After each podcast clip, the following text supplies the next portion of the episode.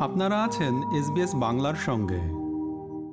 Higher education loan program বা help প্রকল্পের মাধ্যমে ইতিমধ্যে প্রায় ত্রিশ লক্ষ মানুষ অস্ট্রেলিয়া সরকারের ঋণ গ্রহণ করেছেন। বিশ্ববিদ্যালয় পর্যায়ে ভর্তি হতে ইচ্ছুক যে কোনো নাগরিক এই ঋণের মাধ্যমে চাকরি সুরক্ষিত হওয়ার আগ পর্যন্ত কোর্স ফি প্রদান স্থগিত রাখার জন্য যোগ্য হতে পারেন। অস্ট্রেলিয়ায় উচ্চশিক্ষার জন্য বিশ্ববিদ্যালয় বা অন্য শিক্ষা প্রতিষ্ঠানে ভর্তি হওয়ার সময় স্বাভাবিক নিয়মেই সবাইকে কোর্স ফি প্রদান করতে হয়। অনেক শিক্ষার্থী ঋণ এড়ানোর জন্য তাদের কোর্স ফি অগ্রিম প্রদান করতে সক্ষম হয়। তবে শিক্ষার্থীদের একটা বড় অংশই টিউশন ফি পরিশোধের জন্য সরকারি ঋণ বেছে নেয়। সরকারি এই ঋণ কর্মসূচি হায়ার এডুকেশন লোন প্রোগ্রাম বা হেল্প নামে পরিচিত। এই হেল্প প্রোগ্রামের নির্দিষ্ট পাঁচটি ধরন রয়েছে যার মধ্যে হেক্স হেল্প এবং ফি হেল্প সবচেয়ে বেশি প্রচলিত। শিক্ষা বিভাগের মুখপাত্র স্টেফানি স্টকওয়েলের মতে হেক্স হেল্প ঋণের জন্য উপযুক্ত হতে হলে আপনাকে অবশ্যই একটি কমনওয়েলথ সাপোর্টেড প্লেসে তালিকাভুক্ত হতে হবে। A Commonwealth supported place known as a CSP, this is where a student enrolls at a university and the government pays a subsidy directly to the university so the overall cost of the course for the student is reduced. However, a student would still need to cover some of the cost of the course and that's where a help loan becomes important because if they're eligible, then they could take out a help loan to cover that remaining amount. HECS HELP এর মাধ্যমে টিউশনের অবশিষ্ট অংশ পরিশোধ করা যায় কিন্তু সেটি কোনোভাবেই বাসস্থান বা অন্যান্য ব্যয়ের জন্য ব্যবহার করা যাবে না মিস স্টকওয়েল বলেন হেক্স হেল্প বা ফি হেল্প পাওয়ার জন্য কারও যোগ্যতা নির্ভর করে তিনি কোথায় পড়াশোনা করছেন তার উপরে You would apply for one or the other depending on your enrolment. They both help a student pay for a higher education course, but a HEX help loan can be used where you're enrolled in the CSP and a fee help loan can be used if you're enrolled in a full fee paying place, which is a non subsidised place at a university in Australia. HECS help এবং ফি help নেওয়ার মূল সুবিধা হলো তখন শিক্ষার্থীদের তাদের course fee অগ্রিম পরিশোধ করা লাগে না যদিও সব শিক্ষার্থী কমনওয়েলথ সাপোর্টেড প্লেস বা হেল্প ঋণ পাওয়ার যোগ্য নন ইউনিভার্সিটিজ অস্ট্রেলিয়ার ভারপ্রাপ্ত প্রধান নির্বাহী রেনেই হিন্ডমার্শ ব্যাখ্যা করে বলেন হেল্প ঋণ পাওয়ার যোগ্যতা নির্ভর করে আবেদনকারীর নাগরিকত্ব অথবা ভিসা এবং রেসিডেন্সি স্ট্যাটাসের উপরে So this includes Australian citizens with plans to study at least some of their course in Australia. And in terms of visa holders, current or eligible former New Zealand special category visa holders who meet long term residency requirements and commit to studying their entire course in Australia are eligible. Permanent or eligible former humanitarian visa holders who will be living in Australia during the duration of their course are eligible too, as well as Pacific Engagement visa holders. বিদেশি পেশাদাররা কোনো কোনো bridging course গ্রহণের জন্য একটি নির্দিষ্ট ফি help ঋণের সুবিধা গ্রহণ করতে পারেন পূর্ণ সময়কালীন বা খণ্ডকালীন পড়াশোনা উভয় ক্ষেত্রেই কারও হেল্প ঋণ হিসাব করা হয় তিনি কতগুলি ইউনিট গ্রহণ করবেন তার উপর ভিত্তি করে ব্রুস চ্যাপম্যান অস্ট্রেলিয়ান ন্যাশনাল ইউনিভার্সিটির অর্থনীতি বিভাগের ইমেরিটাস অধ্যাপক তিনি মূল হেক্স প্রকল্পটি তৈরি করেছিলেন তিনি বলেন শিক্ষাবর্ষ হিসেব করে নয় বরং প্রতিটি ইউনিটের ভিত্তিতে এই ফি হিসাব করা হয় So if you enroll in a degree, you might do four units in first semester, and each of those units will cost a certain sum of money, and you'll incur a debt, which is the total of all of them. So one year, to illustrate, might cost you three thousand.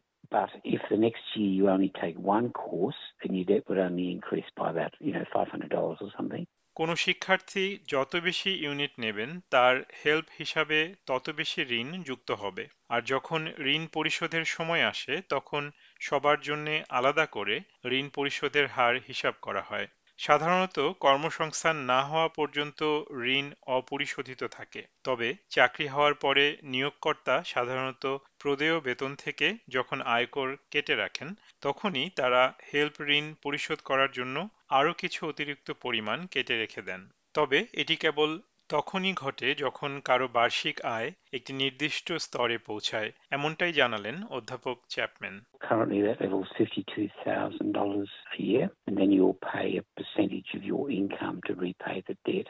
It starts at example, if you've got a debt for $30,000, which would be not uncommon, and you don't start working in a job until five years later, nothing happens at all. When you earn $52,000, 1%, which is $520, will be taken off your debt until the debt's gone. প্রত্যেকের help ঋণ পরিশোধ করার ক্ষমতা তার আয়ের উপর নির্ভর করে এবং আমরা জানি সবার আয়ের পরিমাণ এক নয়। এর অর্থ হল হেল্প ঋণ নেওয়া প্রত্যেকেরই একটি আলাদা ঋণ এবং পরিশোধের জন্য ভিন্ন রকম ব্যবস্থা থাকে। অধ্যাপক চ্যাপম্যান উল্লেখ করেন যে, এই ঋণ ব্যাংক থেকে নেওয়া ঋণের মতো নয়।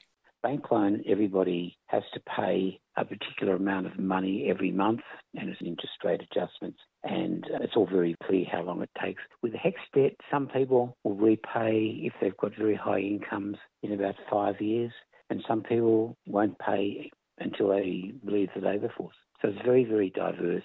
But the median time to repay an average kind of debt would be about 10 years. কিন্তু কেউ যদি দেশ ছেড়ে চলে যায় তাহলে কি হবে কেউ যদি দীর্ঘ সময়ের জন্য বিদেশে অবস্থান করে তবুও তার ঋণ মৌকুফ হয় না প্রতিটি অস্ট্রেলিয়ান শিক্ষার্থীকেই সরকারের কাছ থেকে নেওয়া ঋণ পরিশোধ করতে হয় If you go overseas for some period, it's not a short-term thing, it's not, not a holiday. You're required by law to make a statement which is an official record of what you earned wherever you were, and then the HEX rules would apply and you owe that amount of money in the same way as if you're in Australia. একজন শিক্ষার্থী কি পরিমাণ ঋণ নিতে পারবে তার পরিমাণ নির্দিষ্ট করে দেওয়া রয়েছে। আর এই সব তথ্যই সরকারের পক্ষ থেকে স্টাডি অ্যাসিস্ট ওয়েবসাইটে তুলে দেওয়া হয়েছে। যদিও নির্দিষ্ট আয়ের সীমারেখায় পৌঁছানো না পর্যন্ত কাউকে ঋণ পরিশোধ শুরু করতে হবে না। তবে এটি মনে রাখা গুরুত্বপূর্ণ যে পরিশোধ না করা হলে মোট ঋণের পরিমাণ বাড়তে পারে। স্টেফানি স্টকেল সতর্ক করে বলেন এর কারণ হচ্ছে প্রতি বছর হেল্প ঋণের বকেয়া পরিমাণ কনজুমার প্রাইস ইন্ডেক্স অনুযায়ী হিসাব করা হয় This is to keep up with changes in the cost of living, and it means that a help debt can grow over time. And the rate of indexation that is applied to a debt changes each year as it's based on the consumer price index. অধ্যাপক Chapman বলেন এই প্রকল্পের একটি বিশেষ গুরুত্বপূর্ণ বৈশিষ্ট্য রয়েছে যা এটি বিদেশি ছাত্র ঋণ প্রকল্পগুলি থেকে আলাদা করে থাকে। যেহেতু ঋণ পরিশোধ করা কারও আয়ের উপর নির্ভরশীল তাই কেউ যদি আর্থিক সমস্যার সম্মুখীন হয় তবে সরকার তখন তার তখনকার পরিস্থিতি বিবেচনায় আনে।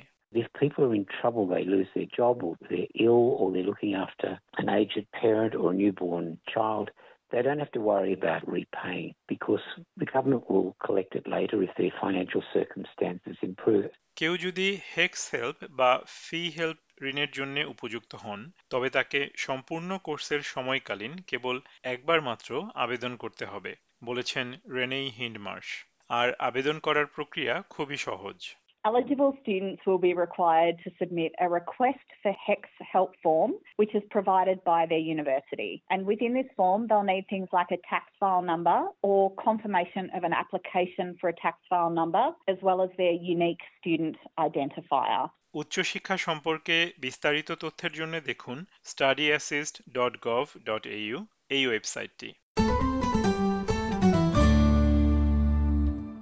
এসবিএস নিউজের জন্য মূল প্রতিবেদনটি তৈরি করেছেন মেলিসা কম্পাইননি, আর বাংলায় এটি রূপান্তর ও উপস্থাপন করলাম আমি তারেক নুরুল হাসান। আমাদেরকে লাইক দিন শেয়ার করুন, আপনার মতামত দিন। ফেসবুকে ফলো করুন এস বাংলা